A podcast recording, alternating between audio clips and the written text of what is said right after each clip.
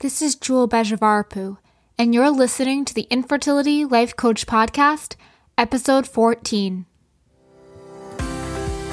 Welcome to the Infertility Life Coach Podcast, a show for smart, type A millennial women who want to get off the emotional roller coaster of infertility for good.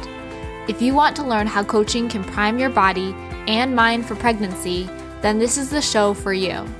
I am your host, Jewel Bejavarpu, and I am an infertility and endometriosis warrior, as well as a certified life coach.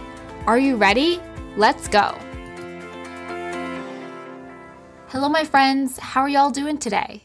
I started working out a few weeks ago with a personal trainer, so I am a little sore sitting here and recording this.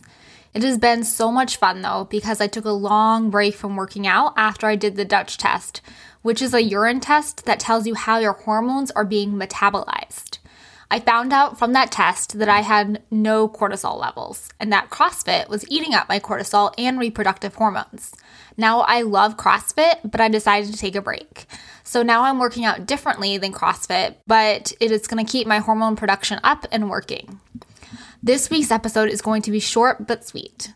Well, maybe not that short. It is all about laparoscopic surgery and everything you wish you knew before laparoscopic surgery. How many of you listening have had this surgery done? How many of you are going to get it done? It is a fairly common surgery for women struggling with infertility. I had the surgery done after having symptoms of endometriosis my entire life. I was terrified of the surgery and originally thought I would just adopt rather than go through with it. But it ended up being the best decision of my life. Now, I'm not saying it is the right decision for everyone, but it for me it was. Another caveat is that this is my own experience. I am sharing it with you because I wish I had known someone to talk to before I had surgery. So I'm going to tell you what laparoscopic surgery is, why you get it, and how to prepare for it mentally and emotionally so you won't be terrified, stressed out, or anxious like I was before I got coached on my fears.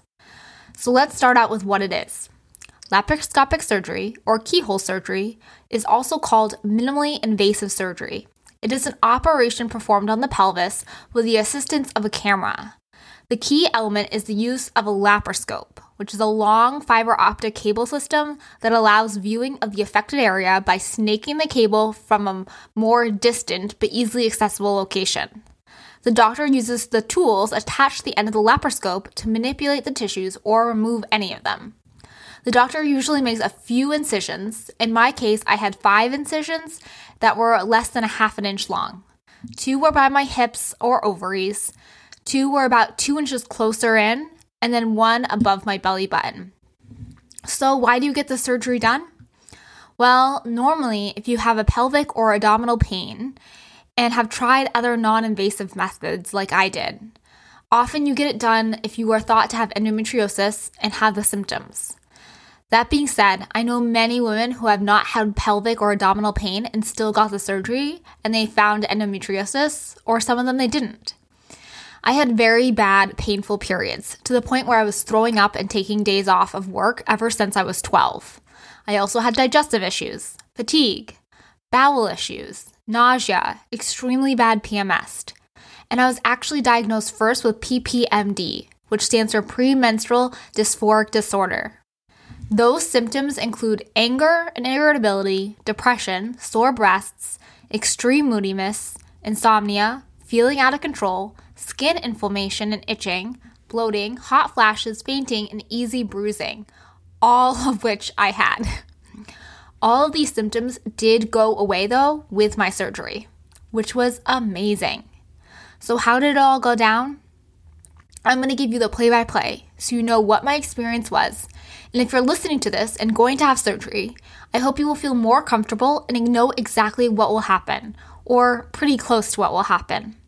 I had surgery during COVID, so my husband didn't come in with me, but dropped me off at the surgery wing of the hospital. They took my temperature, and I sat in a waiting room for about 30 minutes until I got called in. Then I got in the hospital gown. Open sides goes in the back, my friends. and then the nurse came in to give me the IV. We talked about when I last had eaten, it hadn't been for about 24 hours, and the medications and supplements I was on and had taken the day before. After that, the anesthesiologist came in. He asked if I got nauseous on roller coasters.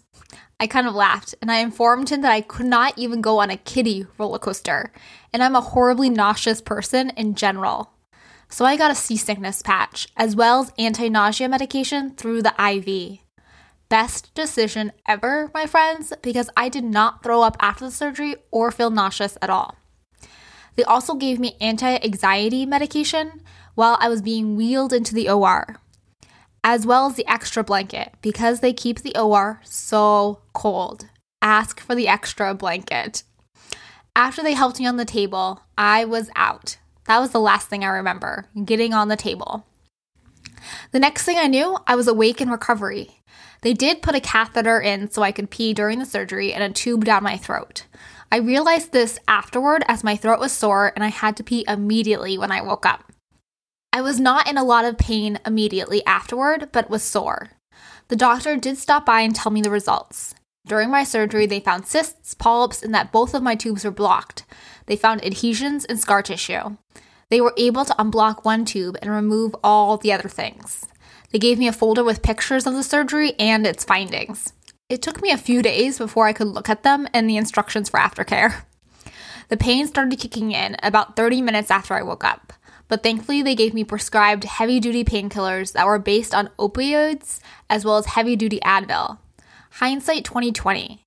I would have skipped the opioid painkillers because I can see why people get addicted. I felt myself getting addicted by the third day taking them and stopped immediately.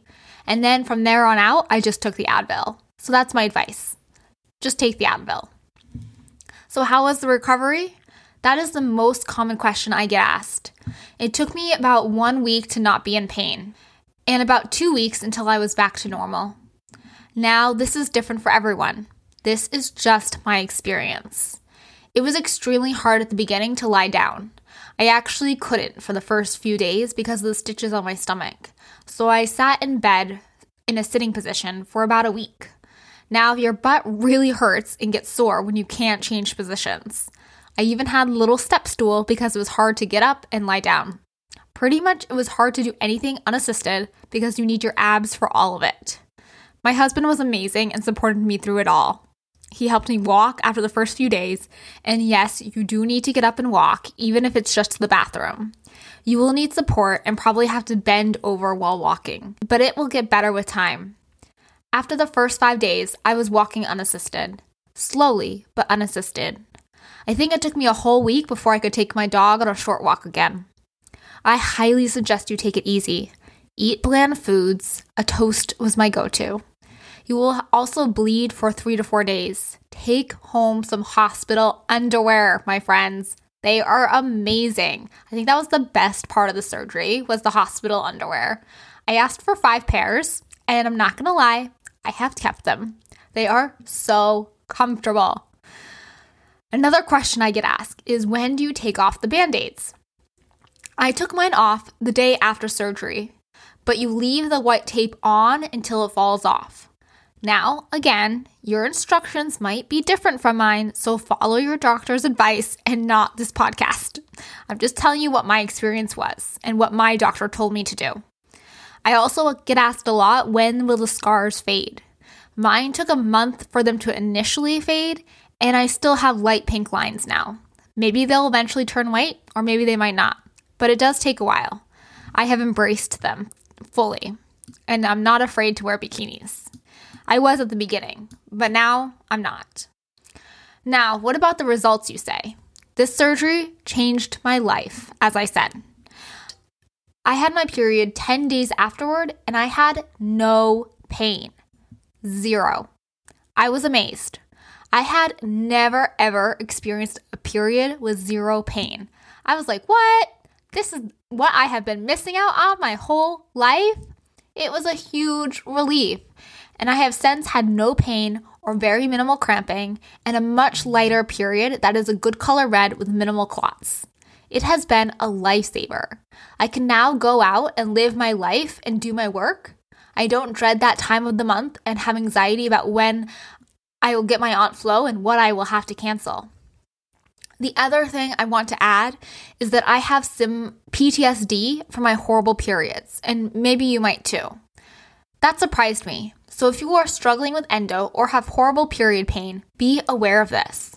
In the second cycle, I took Advil because I was afraid at any moment the pain would start. I found myself worrying and had to remind myself that I could actually schedule a doctor's appointment while on my period. I constantly had to rewire my brain and remind myself I was okay now.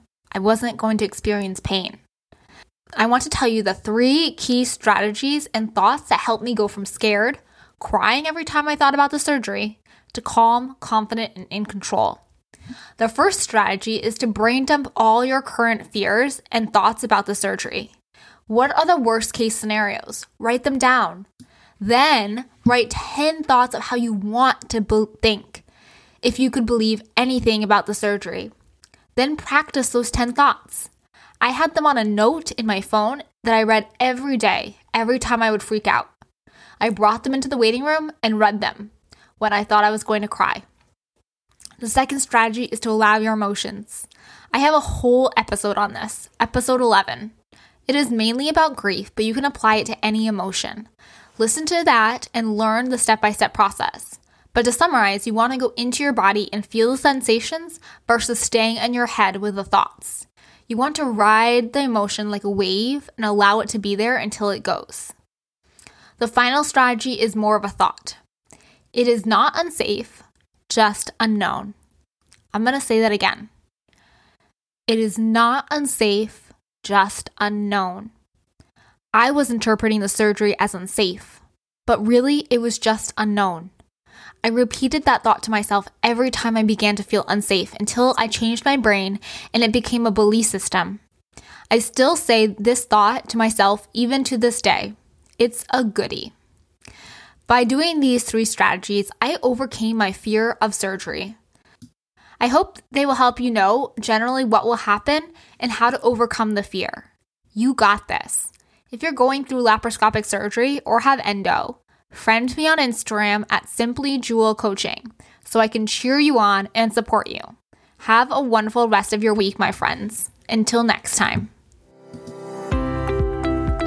If you love the podcast and if you have liked what you have heard so far, I would love it if you could leave me a five star rating and a review.